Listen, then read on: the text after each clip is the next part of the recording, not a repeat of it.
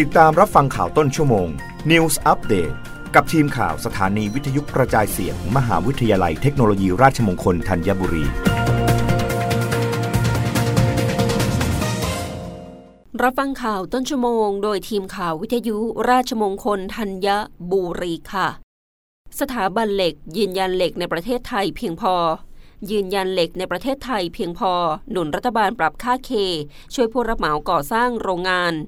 นายวิโรธโรธวัฒนชัย ผู้อำนวยการสถาบันเหล็กและเหล็กกล้าแห่งประเทศไทย เปิดเผยข้อมูลสถานการณ์ราคาของอุตสาหกรรมเหล็กในภูมิภาคอาเซียนว่า มีการปรับตัวสูงขึ้นทั้งในส่วนของวัตถุดิบ และสินค้าสำเร็จรูป เป็นการปรับตัวสูงขึ้นตามสถานการณ์เหล็กโลก ซึ่งเป็นผลมาจากสถานการณ์ความขัดแย้งรัสเซียยูเครน ที่ส่งผลต่อต้นทุนพลังงานเชื้อเพลิง และการขาดหายไปของสินค้าเหล็กในตลาดโลกบางส่วน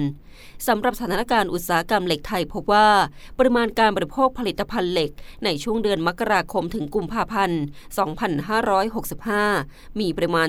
2.54 ล้านตัน ลดลง 14.3%จากช่วงเดียวกันของปี 2564 โดยมีปริมาณนำเข้า 1.58 ล้านตัน ลดลง 12.3%ส่วนผู้ผลิตในประเทศมีการผลิต 1.17 ล้านตัน ลดลง 14.6%เมื่อเทียบกับช่วงเดียวกันของปี 2564 ซึ่งจะเห็นได้ว่าการผลิตในประเทศได้รับผลกระทบมากกว่าการนำเข้าทางนี้จากข้อมูลการผลิตของอุตสาหกรรมเหล็กไทยที่ปรับลดลง ส่งผลให้อัตราการใช้กำลังการผลิตของผู้ประกอบการไทยปรับลดลงด้วย เหลือเพียง 29.9%จากระดับ 37%ในปี 2564 ซึ่งถือว่าอยู่ในระดับที่ต่ำมาก และถือเป็นอีกอุตสาหกรรมที่ได้รับผลกระทบ จากภาวะเศรษฐกิจโลกเช่นเดียวกัน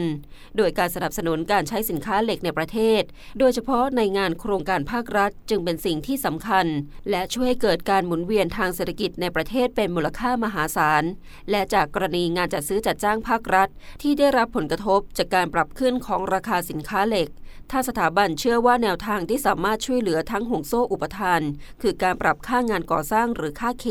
ให้เหมาะสมตามสถานการณ์จริง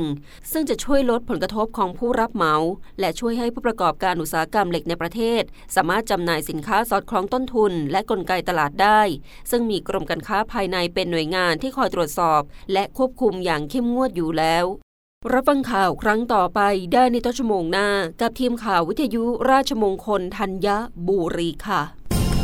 รับฟังข่าวต้นชั่วโมง News อัปเดตครั้งต่อไป กับทีมข่าวสถานีวิทยุกระจายเสียง มหาวิทยาลัยเทคโนโลยีราชมงคลธัญบุรี